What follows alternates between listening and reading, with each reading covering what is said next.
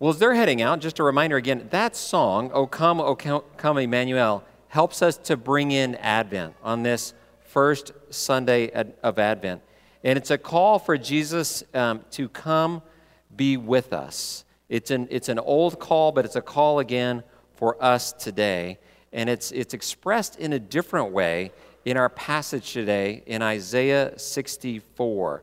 Now, we're going to be using the prophet Isaiah as our text uh, the next four Sundays and Christmas Eve as well. We're calling this series a sage story. So, Prophet Isaiah, he's the sage. It's kind of his story. It's what he's telling us, what he's telling the people of Israel thousands of years ago, which is still true today that we're in need of a Savior. We're in need of a Messiah. Now, since we're going to be spending a chunk of time in Isaiah, and it's not a book we study all the time, I thought it might be fun to help uh, lessen the intimidation of where to find things in the Bible. If we look at this picture up here this morning, the picture of kind of where the books of the Bible fall. And I'm kind of geeky. I like, I like stuff like this. I'm just going to say that, so I do. And I'll tell you. Uh, one of the things I also like about this, there's 39 books in the Old Testament. Now, if you like math, 3 times 9 is 27, which tells you there's 27 books in the New Testament. See, that's kind of fun, right? All people who like math like that, yeah. 39 books in the Old Testament, 27 in the New. Isaiah is up here under prophecy. There's the laws of Moses, then kind of the history, the poetry, then the prophets. There's the major and the minor prophets.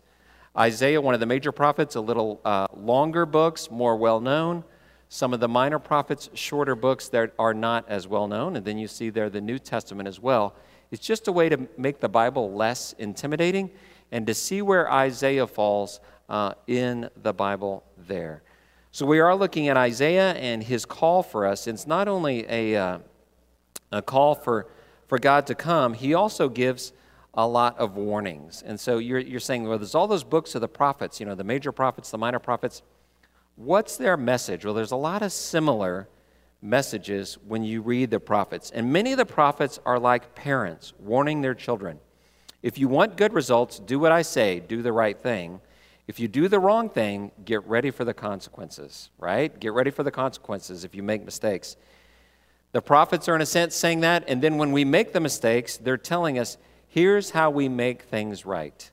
And we're going to talk about that on this day as well. So let's look at that. It's right near the end of the prophet Isaiah, chapter 64, verses 1 through 9. This is God's word.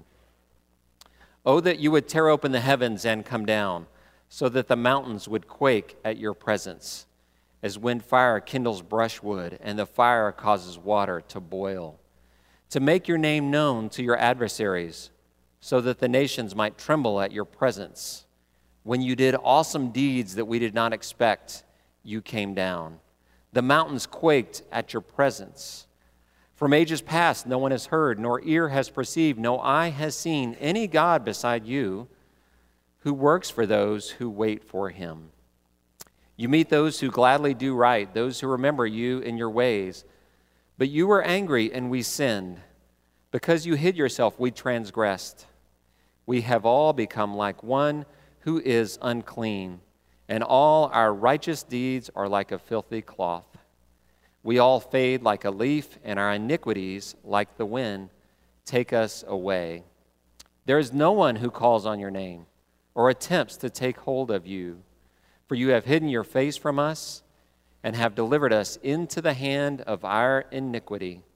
Yet, O Lord, you are our Father. We are the clay, and you are our potter. We are all the work of your hand. Do not be exceedingly angry, O Lord, and do not remember iniquity forever. Now consider, we are all your people. Brothers and sisters in Christ, this is the word of the Lord. Thanks be to God. Let us pray. O Lord, on this Lord's Day, this Sunday, may the words of my mouth and the meditations of all of our hearts, as we look to the prophet Isaiah as well as to passages in the New Testament, may we bring honor to you this day. We pray in Jesus' name. Amen. So here's Isaiah really praying to God. As you read this, it's a little different language. Certainly, it's translated from the Hebrew, but it's, it's spoken in a, in a language long ago. But what you can feel in that when you look at it is some of the emotion. that Isaiah is really for the people of Israel crying out to God. He's confessing to God. He's asking God to come down. In fact, he says, Tear open the heavens, rend the heavens, pull them apart, and please, God, come down because we need you. And we need you, God, and we can say this today as well, because we sin. Now, how many of you really like to talk about sin? Anybody? No, not really. I, I don't either. I don't really like to talk about sin, but guess what? It's a big part of our passage today. And we need to talk about sin sometime because there's a remedy for sin. And because it, it tells us we need God. We cannot do life on our own. And so it gets us to a place we need to be. We all sin. In verse 5, Isaiah says, You were angry and we sinned. In verse 6, Isaiah says, We are all unclean. And in verse 7, there is no one who calls on God's name. So, as we're going to talk about sin, let's talk about it a little bit. We have sins of commission and sins of omission. Sins of commission are sins of action. Sins of things like thou shalt not kill or thou shalt not steal. Now, we might do okay on those, on those two big ones, but some of the other ones, um, maybe we don't do quite so well at. You know, are we always honest in our words or actions? Do we gossip? Are we gluttons? Maybe I was a little bit of a glutton over Thanksgiving. I don't know about you. I had too much to eat, too much pie, very much. Are we selfish? Are we lazy? Um, what about our thought lives? Are our thought lives pure? And I think we can all agree with Isaiah that at some point, in some way, even in this past week, we have fallen short, even on some of those things. We might even think of the word uh, covet, one of the Ten Commandments, thou shalt not covet. When we drive through a neighborhood, and we may live in a great house, but we see that other family's house, boy, that house is beautiful from the outside. I'd love to see what it looks like on the inside. I wish I could have that house. If we let ourselves go too far, if we begin to idolize something else that we don't have, that maybe we can't have, that begins to replace our worship of God. And so we begin to idolize those things. We also have sins of omission as well. Those are sins of commission, sins of action, sins of omission as well. Maybe the quieter things, when we know we should do something, we have a feeling, maybe the Holy Spirit's telling us, you have that feeling your gut, I should be doing something. But for whatever reason, we choose not to do it. So, you know, I really should give that person a call. I know that person is alone. I should help them out. I should invite them over. I should just even check on them to see how they're doing. But if we ignore that, then is that a sin of omission? If we know that we're in the wrong about something, or there's a distance between two people, and we don't choose to take the first step to say we're sorry, sorry or we could repair some things, that can be a sin of omission. So, both sins of commission and sins of omission do something uh, very important. They separate us from God. And I know that sounds simple. They separate us from God. And it's really not uh, God who leaves us, even though when you read Isaiah, it feels like that. Why, God, are you hiding from us? And I know for the, for the people then, they had generations and generations of sin where the prophets, when you read through the prophets, they're warning the people come back to God, turn away from your other idols, and come back to God. And for generations and generations, they pretty much ignore it. And so finally, now they're reaping the consequences of that. But we too can turn away from God. And so it feels like when we have sinned, God is distant from us because He may be, because we are the ones who left. I was thinking about that and, and thinking about, well, what does that feel like? You know, we, we might, what's that feel like to be separated from God? And honestly, I think it feels a lot like we are when we're separated in our relationships, the people that we're close to. So, with a loved one, maybe with a child to a parent relationship, with a family member, with a coworker and something's gone wrong in the relationship, you had an argument, you disagreed about something, and when you see that person, you feel awkward or you feel a little bit angry. Maybe you grit your teeth a little bit, and you're not quite sure how to cross the gap. We know what that feels like. I think it's the same way with God. When we feel we're absent from God and we realize and acknowledge our own sin, I think that's good because it can lead to conviction. Conviction can be a good thing because when we're convicted that we have sinned and we've moved away from God, now we know we need help. we need help to get back. We need a remedy for this sin. And so we can know what that feels like. And the good news is, and this is where our sin leads us, is that God can change us. We can get help from God. And so we pray for Emmanuel. As we sang in at least two songs this morning, O come, O come, Emmanuel, in one of the earlier songs, God is God with us. And Isaiah talks about this in other passages that will be in the weeks ahead. We pray for God to be God with us. We don't want God to be distant, we, we want to be God with us. And we, we realize we need to pray that we need God and ask God to come again and again to be with us. I don't always pray that way, and so I'll admit that. So I want to think about how, how can I have a more sense of a little bit of that emotion that Isaiah has to God, tear the heavens and come down, be with me, be with us, that I need you so much. So I thought of a pastor that I've known. I don't know him really well, but I've met him at some conferences, I've been in his church uh, once, heard him speak several times, read a book that he wrote, but I have the chance to meet him and spend a little time with him. His name's Jimmy Seibert. He's a pastor at a Southern Baptist church in uh, Waco, Texas. It's where I grew up in Texas. I went to Baylor University down in Waco, Texas. Jimmy's about my age. We went to Baylor at the same time, although I didn't get to know him then. I got to know him later. But he's a very genuine person, he's a very Christ centered person. And from the outside looks, he's been really successful. Pastors a large church that has planted many other churches. Like I said, I think he's written two books. But when Jimmy prays, and doesn't that sound good? Pastor Jimmy from Southern Baptist Church in Texas. It's true, right? He's Pastor Jimmy. But when he prays, and he's a godly man, oftentimes when he stands up to pray, he'll say, God, we need you. And then he starts to repeat, Lord, we need you. We need you. God, we need you today. We need you to come down. God, we need you in our lives. You know, as the people, we're calling on you. God, we need you in our lives. And I thought about if Jimmy, who I know well enough to know that he's a genuine person and he loves God, he's a good pastor, if he needs Jesus that much, then I must really need him, right? I think we all need him that much.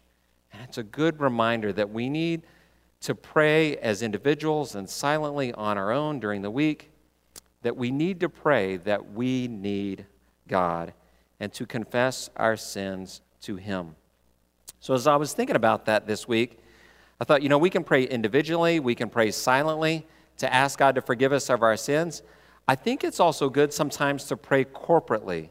You know, here we are, we're God's people. Maybe we come from different places. I know there's some college students here today, so welcome. We're glad. Other family members are here today. But we are God's people gathered in this room, in this place, for this hour to be God's people together. And we can confess our sins together. And so if you don't very often confess your sins, which sometimes I miss days where I confess, um, I think now is a good time. We're hearing we have a need for God, that we can confess our need for God together. So I've borrowed simply from the prophet Isaiah and a little bit from the Apostle John, a prayer of confession. And I would love it if you would join me in this. I'll be the leader, and you are the people.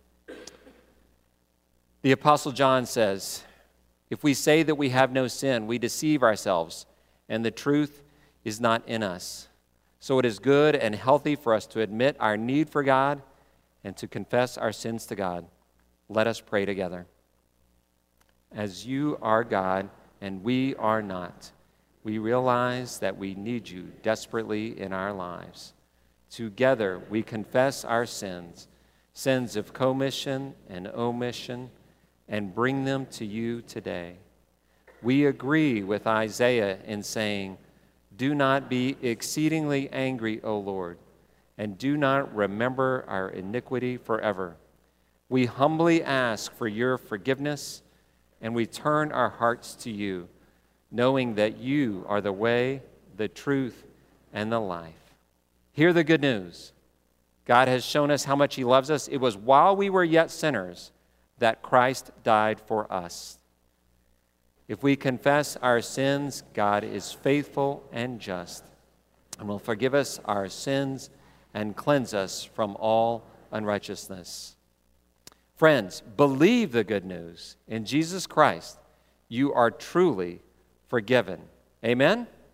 Amen. And that's good news. And it's good to do that together sometimes. But I want to tell you that that's a great start, but we don't have to end there. That's a great start to realize that we have a need for God, to confess our sins to Him, but we also know that God can change us.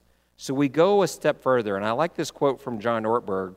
I've probably said it before because I, re- I really love it, where he tells us what we can do. He says this John Ortberg says, God loves, God loves you the way you are, but he loves you too much to leave you that way. Said, God loves you just the way you are, but he loves you too much to leave you that way. And I think that's good news as well. So we don't just have to stop at getting our forgiveness, right? Because we've confessed our sins, we've asked for forgiveness. God gives us that. We believe that. We want to change. And so, in the next four weeks, we're going to look at Isaiah. We're going to keep looking at Isaiah, his call on us to change, to be God with us, so that we can be his followers. And then we have a response. So, we're, we're forgiven of our sins, and we have a response back to him. And Isaiah gives us that response as well. In verse 8, he says, We are the clay, and you are the potter. You are our God. We are your people.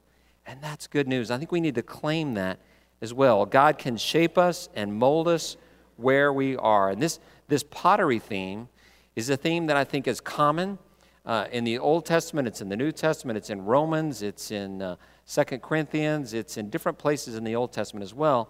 Because pottery, especially in the ancient Middle East, was everywhere. It's how they stored things. They even stored their documents, their ancient scrolls in pottery, and all kinds of other things. And so pottery is a common theme.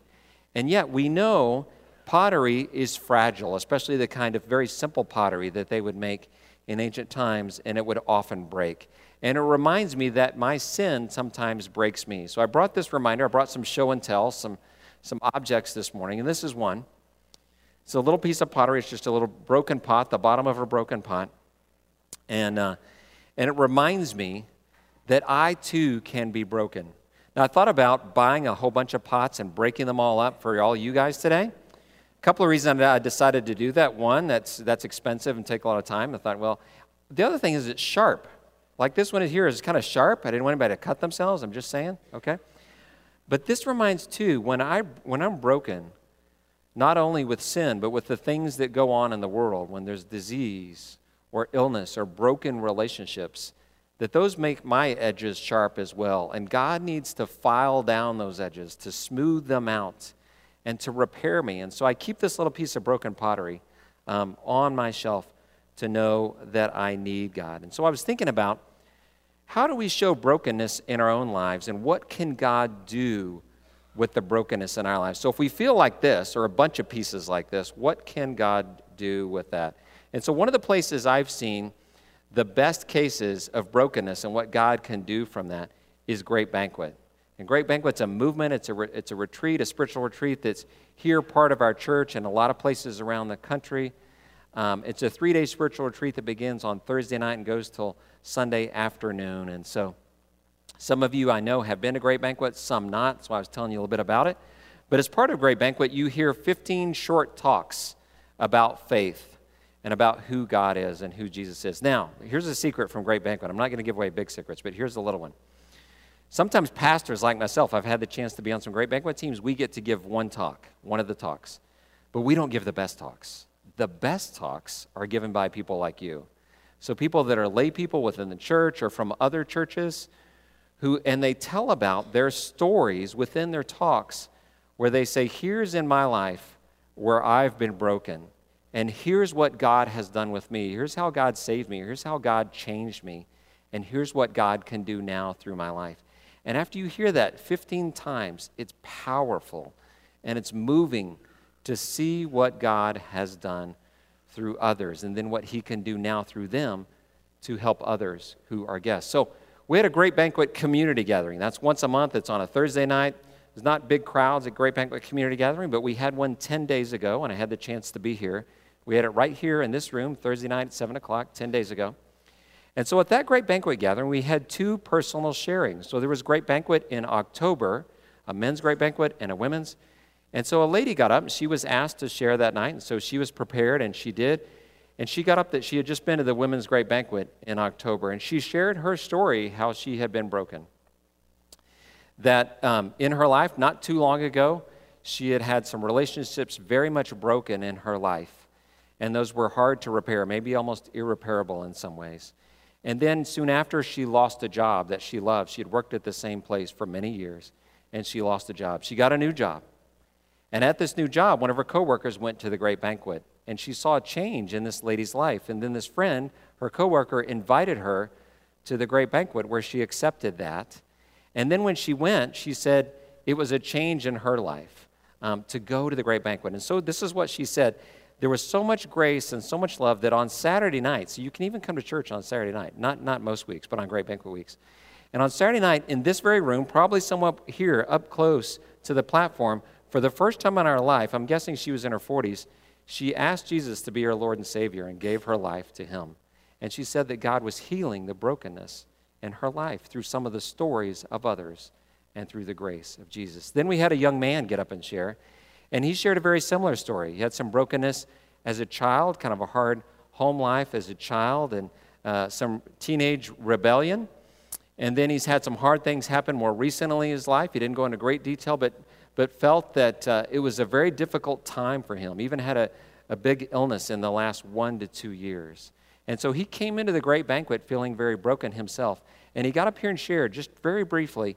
And he said several times, I realize now I am a child of God. I am a child of God. And he said, as he looked back on all the history and a lot of the brokenness that he had had in his life for many years, that God was walking with him through all those times. And he didn't see it, and he saw it now, and he was receiving God's grace in a new way for the very first time.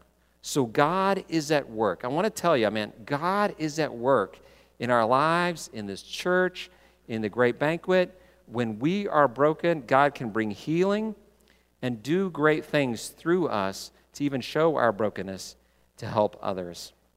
But we can't do it alone. It comes from God working in us.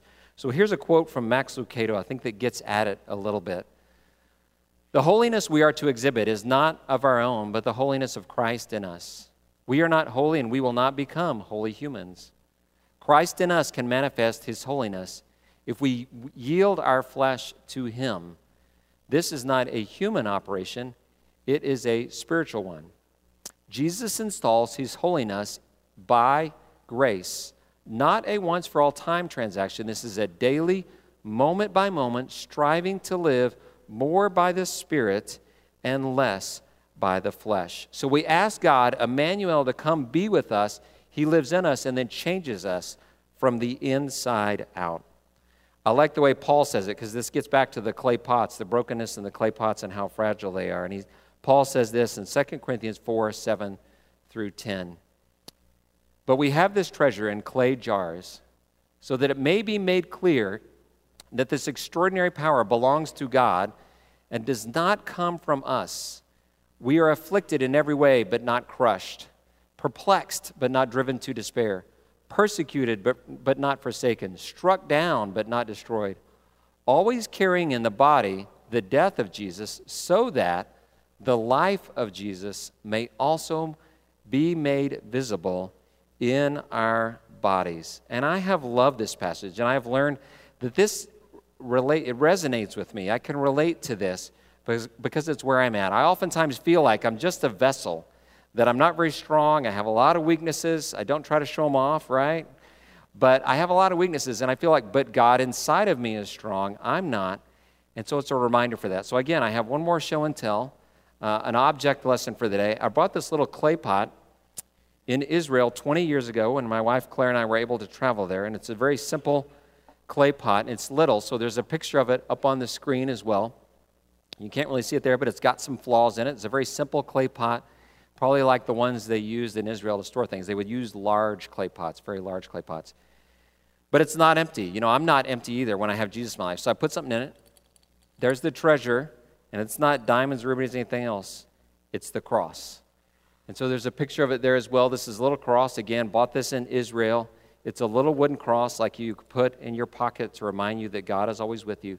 And I keep that on my shelf to remember that I'm not the treasure, but I have the treasure inside of me. And through Christ, I can do all things. He can use me, like those people at the great banquet, to impact others for Christ. And so, we have good news. We can cry out like Isaiah, like Pastor Jimmy, even, that we need God, we need God. We need God to forgive us of our sins. We invite Him into our lives. We say, Oh, come, Emmanuel. And we realize uh, that, that God is with us in all things. And so I was reviewing and, and researching some uh, pottery this week, and Betsy Howden and I were looking at some different pictures. And we both found this image, what I thought was really great. And it's about a Japanese art called kintsukuroi, and it talks about the broken pottery as well.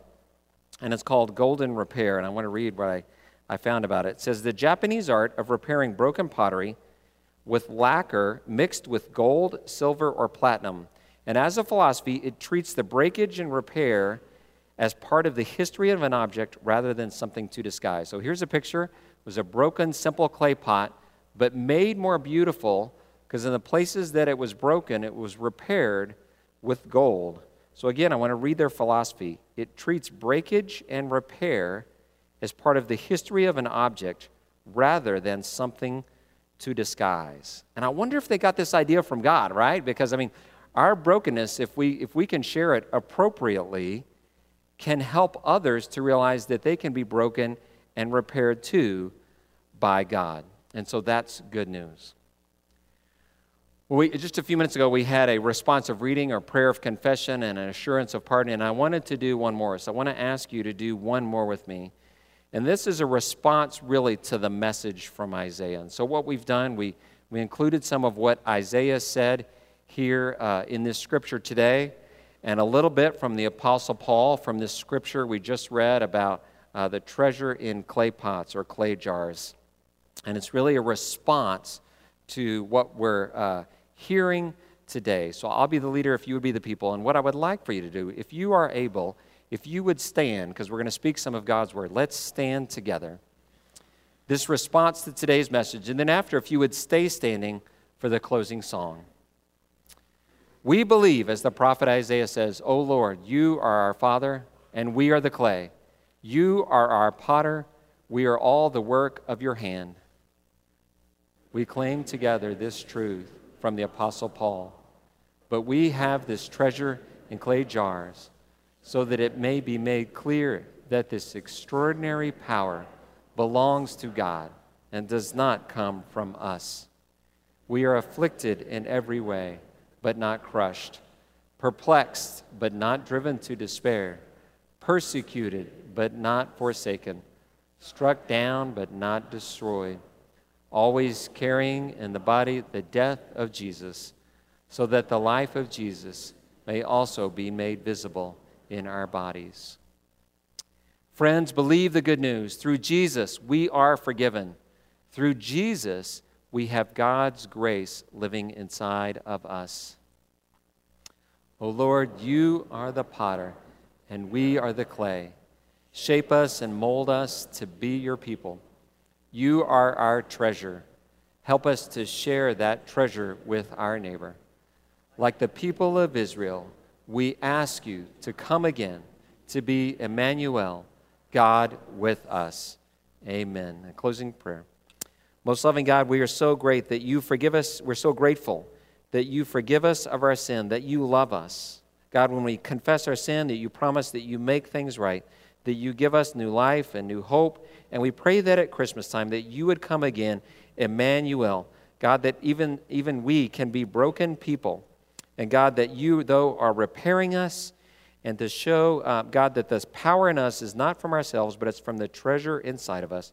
God, you are making of us beautiful things. Help us to be your people. In Jesus' name, amen.